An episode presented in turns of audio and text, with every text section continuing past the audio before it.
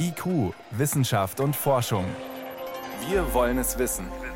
Ein Podcast von Bayern 2. Die Zahlen werden deutlich steigen. Und man muss davon ausgehen, dass wir bis zum Jahresende wieder mehrere tausend Covid-Patienten in den Intensivstationen in Deutschland haben werden. Sagte Gerald Gass von der Deutschen Krankenhausgesellschaft heute Morgen in der Bayern 2 Radiowelt. Wie die Krankenhäuser damit umgehen, reden wir gleich drüber. Später in der Sendung die Frage, warum überleben in den USA deutlich mehr Frauen eine Brustkrebserkrankung als in Deutschland? Und warum schleppen Biologen tote Tiere in den Wald? Herzlich willkommen. Wissenschaft auf Bayern 2 entdecken. Heute mit Birgit Magira. Alle sind besorgt. Der Bundesgesundheitsminister, der Chef vom Robert Koch Institut, die Virologinnen und Virologen über die steigenden Infektionszahlen bei Corona. Gleichzeitig müssen im Moment nur wenige Patientinnen und Patienten intensivmedizinisch behandelt werden. Noch sind Kapazitäten da. Was sagen die, die als Erste mitbekommen, wenn es konkret wieder mehr Grund zur Sorge gibt? Clemens Wendner ist Immunologe und Virologe an der Münchner Klinik Schwabing. Er ist intensiv an Corona-Forschung beteiligt und hat von Anfang an unter anderem auch die sogenannten Webasto-Patienten behandelt. Vor der Sendung konnte ich ihn fragen, wie es bei ihm in der Klinik aussieht. Ja, also wir sehen über die letzten Wochen auch einen Anstieg. Der ist noch nicht sprunghaft, aber er ist stetig und es reichen ein paar kleine Events. Wir haben jetzt ganz aktuell einen Ausbruch in einem Altenheim hier in München, nicht wo sie mit einem Schwung dann mehrere Patienten bekommen, die dann auch Covid-positiv sind. Also wir sprechen nicht über Verdachtsfälle. Und bei älteren Patientinnen wissen wir, dass der Verlauf natürlich auch schwerer sein kann und das dann in der Konsequenz durchaus relativ schnell auch intensivmedizinische Maßnahmen nach sich zieht. Wir haben noch genug Bettenkapazitäten, auch Personalkapazitäten. Ein Intensivbett ist nur gut, wenn Sie auch eine gute Pflege und einen Arzt am Bett haben. Da sehe ich zurzeit noch keinen Grund zur Panik, aber man muss das bestimmt in den nächsten Wochen sehr aufmerksam weiter beobachten und verfolgen. Trotzdem, die konkreten Zahlen sehen erstmal entspannt aus. Weniger als 500 Patienten deutschlandweit auf Intensiv. Insgesamt Betten gibt es 8500. Im Peak im Frühjahr waren 3000 belegt. Das scheint handelbar zu sein. Ja, allerdings muss man bei den Zahlen dann auch bedenken, vor einer Woche war es noch die Hälfte. Die Woche davor war es noch ein Viertel. Das heißt, wir haben ja wirklich auch ein Wachstum, was exponentiell ist. Zum jetzigen Zeitpunkt können wir es noch sehr gut handeln, korrekt. Aber ich warne, dass es äh, innerhalb äh, weniger Wochen eben dann durchaus wieder deutlich über 1000 Intensivbetten sein könnte, die auch belegt sind. Und wir müssen unsere Intensivkapazitäten auch für Patienten vorhalten, die nicht an Covid erkrankt sind. Das heißt, wir können es uns nicht leisten, andere Patienten deswegen schlechter zu versorgen. Trotzdem, wer heute schwer erkrankt, hat wesentlich mehr Chancen als im Frühjahr, da wieder gut rauszukommen, denn Remdesivir, Dexamethason, Blutverdünner, man weiß jetzt besser, was man geben kann. Sie haben mehr Erfahrungen. Ja, also wir waren eines der Zentren, die sehr früh Remdesivir im Kontext von Studien eingesetzt haben. Auch ist man insgesamt routinierter im Umgang mit der Infektionserkrankung. Aber es bleibt trotzdem eine Herausforderung. Die Therapien sind noch nicht optimal. Sie können helfen, aber können bestimmt nicht eine Überschwemmung des Gesundheitssystems auch sehr viele Patienten per se auffangen. In den USA wurde der Präsident relativ experimentell behandelt. Der hat dann gleich ganz begeistert versprochen, alle Amerikaner sollen das kriegen, das ist super. Ist sowas machbar, überhaupt sinnvoll, bezahlbar? Also die experimentelle Therapie, die ein prominenter amerikanischer Präsident erhalten hat, besteht insbesondere aus äh, einem Cocktail von neutralisierenden Antikörpern. Die sind auch in den USA noch nicht äh, zugelassen. Man erwartet bald eine Notfallzulassung. Aber ich sage nicht, die maximale Therapie ist immer die beste Therapie. Das heißt, wir wissen noch nicht, ob dieses individuelle Experiment welches an einem amerikanischen Patienten äh, vonstatten ging, auch wirklich langfristig zu seinem Nutzen war. Jetzt will Gesundheitsminister Jens Spahn nächste Woche bekannt geben, wie sich die Teststrategie für den Herbst-Winter ändern soll, vor allen Dingen mit Fokus auf Schnelltests. Wie sollte das aussehen Ihrer Meinung nach? Ja, zum einen muss man feststellen, die Testkapazitäten sind natürlich nicht unlimitiert verfügbar. Das heißt, wir müssen zunehmend auch strategischer testen. Was heißt strategischer testen? An Orten testen, wo Patienten auch sehr verletzlich vulnerabel sind. Konkret also Altenheime ist bestimmt immer wieder als Hotspot zu nennen. War jetzt auch in München wieder ein Ausbruch? So ist es, ganz genau. Vielleicht muss man auch gezielt in Schulen äh, sich solche Dinge überlegen, dass man auch den Bildungssektor wirklich aufrechterhält. Und natürlich in Kliniken Mitarbeitertestung ein anderes großes Thema, weil die Versorgung auch über die großen Kliniken muss ja aufrechterhalten sein, auch über den Winter. Wie ist die Stimmung bei Ihnen in der Klinik? Ist es so ein Gefühl von wieder Ruhe vor dem Sturm oder geht man sehr viel routinierter jetzt mit der Situation um? Was erwarten Sie? Wir haben knapp 1000 Covid-19-Patienten bestätigter Diagnose hier auch versorgt, äh, geht man routinierter damit um. Das heißt, es sind ja tolle Teams hier, perfekt geschulte Teams auch. Wir wissen, dass eine Welle wieder kommen wird. Da bin ich relativ äh, überzeugt, dass das so sein wird. Aber wir sind auch zuversichtlich, dass wir das gut packen werden und dass wir auch insbesondere Patienten, die eben nicht an Covid-19 erkrankt sind, auch gut versorgen können. Sie klingen so, dass ich Ihnen das glauben kann. Das ist gut. Ich bin selbst überzeugt. Vielen Dank, Professor Dr. Clemens Wendner, Immunologe und Infektiologe an der München Klinik Schwabing. Danke für diese Informationen hinter den trockenen Zahlen. Alles Gute. Sehr gerne Ihnen auch alles Gute.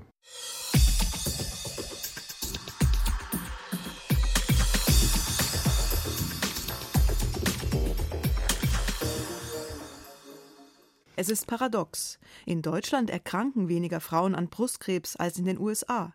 Aber am Ende sterben bei uns wesentlich mehr daran, nämlich 45 Prozent. Diese Zahl gilt für Frauen über 70. Bei den jüngeren Frauen gibt es kaum Unterschiede zwischen den beiden Ländern. Der Lübecker Epidemiologe Alexander Katalinic hat mit seinem Team Patientendaten aus mehreren Jahrzehnten ausgewertet und kommt zu dem Schluss, es hapert in Deutschland bei den älteren Frauen an der Früherkennung. Guckt man sich jetzt aber die über 70-Jährigen an, dann stellt man fest, dass es da doch deutliche Unterschiede gibt. Und zwar haben die in Deutschland bei den über 70-Jährigen etwa 30 Prozent der Frauen, ich sage es jetzt mal ganz allgemein, ein ungünstiges Stadium. Das ist dieses Stadium 3 und 4. Da ist die Tumorerkrankung also schon weiter fortgeschritten, vielleicht auch sogar schon metastasiert. Und in den USA ist dieser Anteil nur halb so hoch, da sind es nur 15 Prozent. Sprich, in den USA wird Brustkrebs meist gleich zu Beginn erkannt. Das liegt daran, dass amerikanische Frauen auch jenseits der 70 noch zum Brustkrebs-Screening gehen. Bei uns erfolgt die Einladung nur bis zum 69. Geburtstag. Dann ist Schluss. Wer diese Leistung später noch in Anspruch nehmen will, braucht eine Indikation, also Beschwerden in der Brust. Doch wenn sich ein Knoten ertasten lässt, kann es schon zu spät sein. Eine unserer Konklusionen aus dem Artikel ist, dass die Brustkrebsfrüherkennung wohl in dieser hohen Altersklasse in den Vereinigten Staaten intensiver durchgeführt wird, dass dadurch der Anteil der fortgeschrittenen Tumore sinkt und dadurch verbessert sich dann auch das Überleben. Die WHO empfiehlt das Mammographie-Screening bis zum Alter von 75 Jahren. In Frankreich, den Niederlanden, Österreich und in Italien ist es üblich, dass Frauen jenseits der 70 zum Screening gehen. Es gibt die Empfehlung, jetzt in Europa für die 70 bis 74-jährigen Frauen ein Brustkrebs-Screening durchaus anzubieten, weil der Nutzen den Schaden überwiegt. Vor dem Schaden haben vor allem deutsche Frauen Angst, etwa vor der Strahlenbelastung bei der Röntgenuntersuchung. Oder wenn therapiert wird und sich am Ende herausstellt, dass die Betroffene gar keinen Krebs hatte. Solche Einzelfälle gibt es. Unterm Strich ist die regelmäßige Untersuchung aber nützlich, so Nadja Harbeck, Leiterin des Brustzentrums der Universität München. Wir wissen, dass Brustkrebs-Screening Leben rettet. Man geht davon aus, dass die Sterblichkeit etwa um 25 Prozent reduziert wird. Die Strahlenbelastung ist extrem gering und auch die Abklärungsraten, wofür man Angst hat, diese falsch positiven Diagnosen, da gibt es ganz klare Zahlen, das sollte unter 5 Prozent sein und wir schaffen das um die 1 bis 2 Prozent in Deutschland. Also die Qualitätssicherung ist am besten im Screening und deswegen gibt es meiner Meinung nach dazu überhaupt keine Alternative. Auch nicht für ältere Frauen, was die Vergleichszahlen aus den USA deutlich machen. Dazu passt eine andere aktuelle Studie aus Großbritannien. Sie liefert für ältere Frauen ein weiteres Ergebnis. Es ist sinnvoll, sich auch mit über 70 Jahren noch an der Brust operieren zu lassen, wenn es medizinisch notwendig ist. Oft schrecken Patientinnen, aber auch Ärzte davor zurück, weil sie Angst haben, eine OP im Alter könnte zu belastend sein. Lynda Wild, Onkologin an der Universität in Sheffield. Wir sehen bei Frauen, die operiert wurden, eine hohe Überlebensquote. Fazit der beiden Studien: Viele ältere Frauen mit Brustkrebs haben zu große Angst vor einer Operation und sollten den Schritt wagen. Und das Mammographie-Screening rettet Leben, auch jenseits der 70. Das war ein Beitrag von Veronika Bräse. Es ging um den Vergleich Brustkrebs in Deutschland und den USA und die Botschaft lautet, liebe Frauen 70 plus, gehen auch Sie zur Mammographie. Bayern 2. Wissenschaft schnell erzählt. Und hier kommen die Kurzmeldungen aus der Wissenschaft und die erzählt heute Priska Straub. Los geht's mit den intersexuellen Maulwürfen. Genau, wir haben eine Ausnahmeerscheinung unter den Säugetieren. Das sind Maulwurfweibchen, die standardmäßig zweigeschlechtlich sind. Wahnsinn. Wie sieht es aus? Also sie haben sowohl Eierstöcke als auch Hodengewebe und zwar vereint in einem einzigen Orgo Organ der sogenannten Ovotestis, Zwitterdrüse genannt. Die kennt man zum Beispiel bei Schnecken, aber eben nicht bei Säugetieren, wenn überhaupt dann nur als Fehlbildung. Bei den Maulwurfsweibchen ist das anders. Sie produzieren zwar keine Spermien, aber eben männliche und weibliche Sexualhormone gleichzeitig.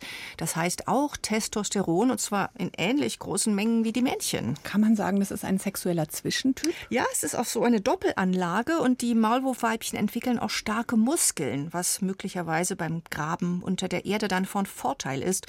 Und die Max-Planck-Forscher haben das genetische Programm mal unter die Lupe genommen, und zwar beim iberischen Maulwurf. Okay. Ziemlich schwierig, weil der im Labor nicht zu halten ist. Das musste im Freiland passieren. Und sie haben bestimmte DNA-Abschnitte identifiziert, die dem Maulwurfweibchen diese intersexuellen Eigenschaften ermöglichen. Die Natur programmiert also offenbar weniger eindeutig, als man denkt. Hm. Dann gibt es eine neue Studie zu Lachgas, N2O, auch ein Treibhausgas, also wie Methan, FCKW oder Kohlenstoffdioxid. Aber Lachgas trägt mehr zum Klimawandel bei als gedacht. Ein internationales Forscherteam hat untersucht, wie viel Lachgas weltweit ausgestoßen wird und einen besorgniserregenden Anstieg festgestellt. Dieses Lachgas hatte man bisher gar nicht so auf dem Schirm. Weil insgesamt die Emissionsmenge viel geringer ist als beispielsweise bei CO2, aber Lachgas ist andererseits auch viel klimaschädlicher. Es entsteht, wenn man stickstoffhaltige Verbindungen in den Boden bringt und die da abgebaut werden und in die Atmosphäre entweichen und das geschieht beim Düngen. Industriell hergestellter Dünger enthält viel Stickstoff, aber auch Gülle und Mist. Dünger ist also ein wahrer Klimakiller und obwohl das bekannt ist, hat man das Ausmaß offenbar immer noch unterschätzt. Mhm.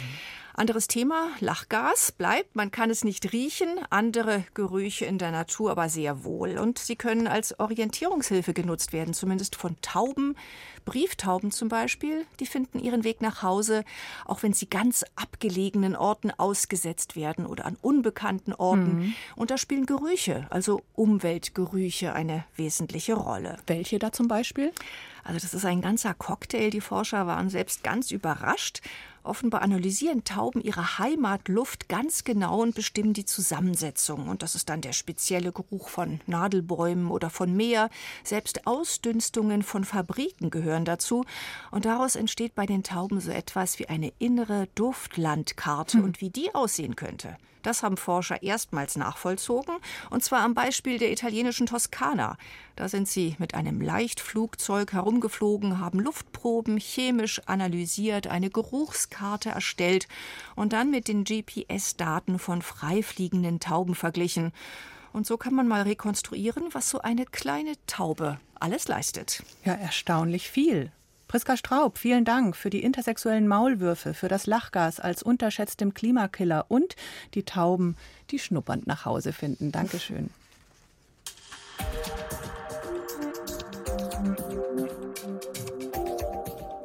Die meisten haben es ja gern aufgeräumt und ordentlich, da fühlt man sich wohl. Leben ist aber oft ziemlich unordentlich, um nicht zu sagen chaotisch.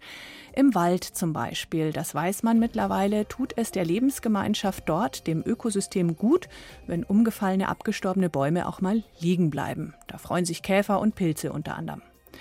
Nun gibt es Biologinnen und Biologen, die fordern, bitte auch das ein oder andere größere tote Tier liegen zu lassen im Wald, damit sich auch an, daran die Artenvielfalt erfreuen und gedeihen kann. Und es gibt sogar Forscher, die extra deshalb Rehkadaver in den Wald tragen, um daran zu forschen. Bahn 2 Reporter Adrian Dittrich berichtet. Nationalpark Bayerischer Wald. Der Biologe Christian von Hörmann legt dort abseits aller Wanderwege regelmäßig Kadaver aus. Zuletzt vor sechs Tagen einen Rehbock. Ein Autofahrer hatte das Tier beim Überqueren einer Straße erwischt.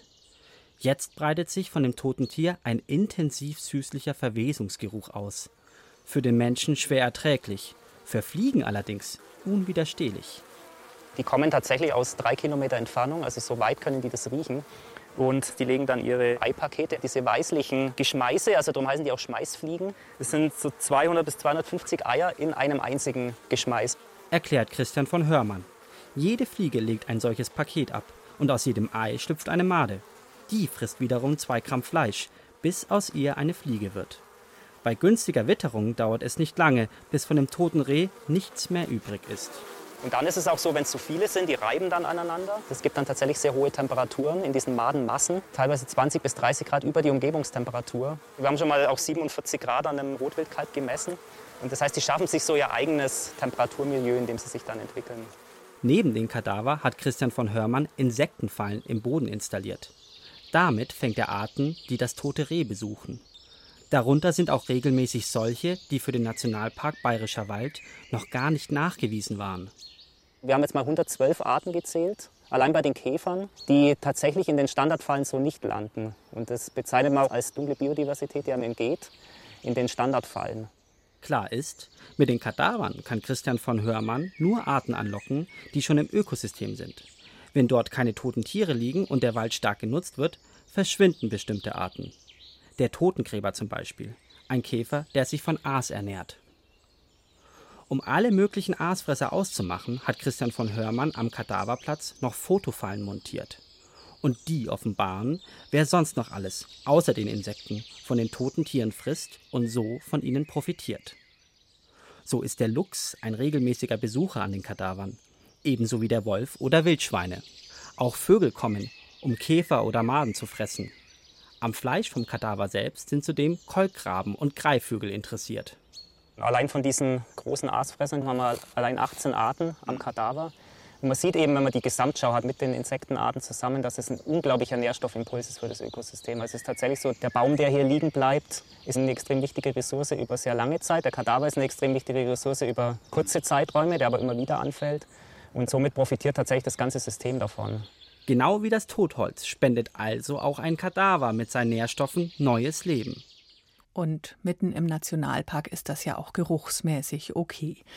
Wir haben den Biologen übrigens auch mit der Kamera begleitet. Gerne morgen Abend mal bayerisches Fernsehen einschalten um halb acht. Gut zu wissen heißt die Sendung. IQ, Wissenschaft und Forschung gibt es auch im Internet. Als Podcast unter bayern2.de. Bei Fischfang und Artenvielfalt denken die meisten an die Weltmeere und den professionellen Fischfang mit dem Netz. Dass auch Hobbyangler an Binnengewässern eine große Rolle spielen für das Ökosystem Wasser und die dort lebenden Fische, ist den wenigsten bewusst. Und dass auch hier die Arten verschwinden, wenn nichts passiert. Der Berliner Fischereiwissenschaftler Robert Arlinghaus wirbt seit langem um Verständnis zwischen Anglern und Naturschützern. Er hat diese Woche deshalb eine bedeutende Auszeichnung bekommen, den Kommunikatorpreis der Deutschen Forschungsgemeinschaft. Und ich wollte von ihm vor der Sendung wissen, inwieweit Angler für die ökologische Krise mitverantwortlich sind, also für den Artenschwund in Flüssen und Seen oder eben nicht. Gerade in Binnengewässern sind ja die größten Einflussnahmen auf die Fischbestände, damit auch auf die Artenvielfalt von Fischen, aber von anderen Organismen gar nicht durch die Fischerei ausgelöst, sondern durch den Gewässerverbau, durch die Nährstoffeinträge aus der Landwirtschaft, durch die Veränderung der Lebensräume, durch auch Verschmutzung. Also es ist viel stärker in den Binnengewässern nicht fischereilich ausgelöst, diese Krise. Auf der anderen Seite sind Angler eben heutzutage in allen Industrienationen die wichtigsten Nutzer von Fischbeständen.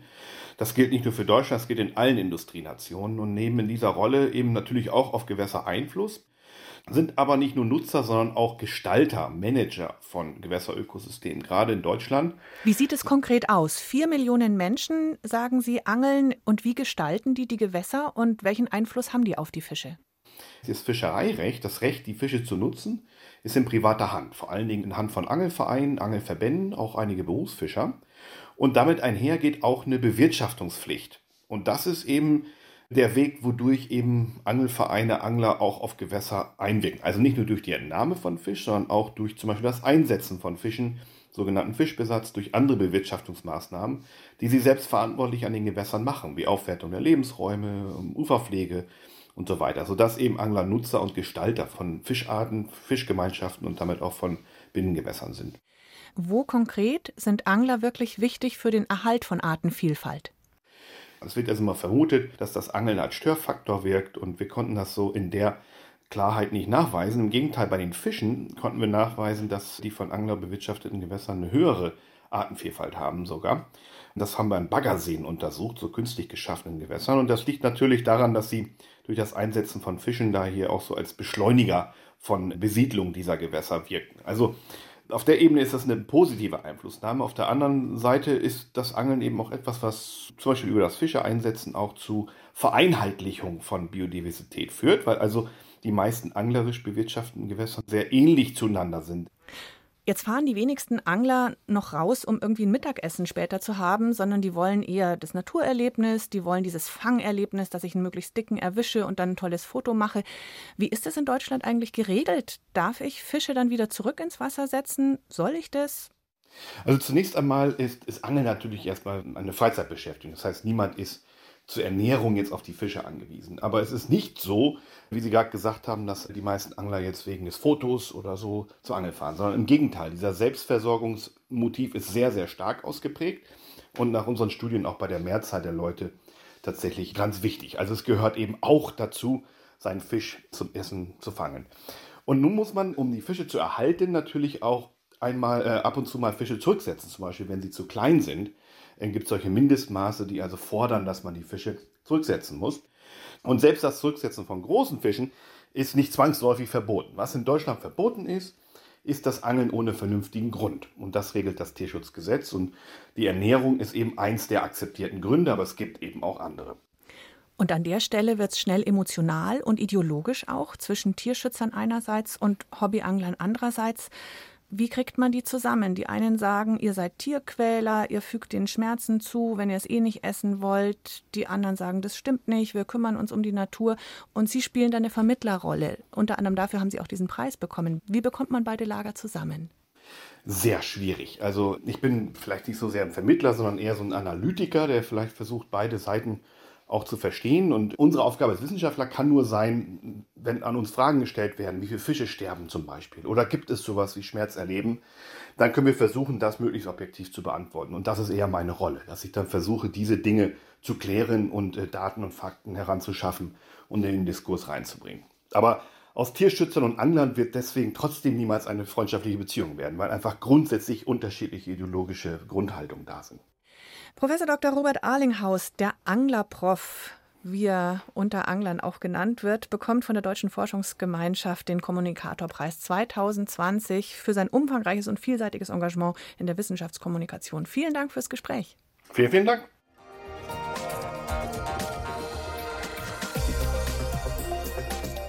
Und damit ist es schon wieder halb sieben. Danke fürs Zuhören bei IQ Wissenschaft und Forschung, sagt Birgit Magira.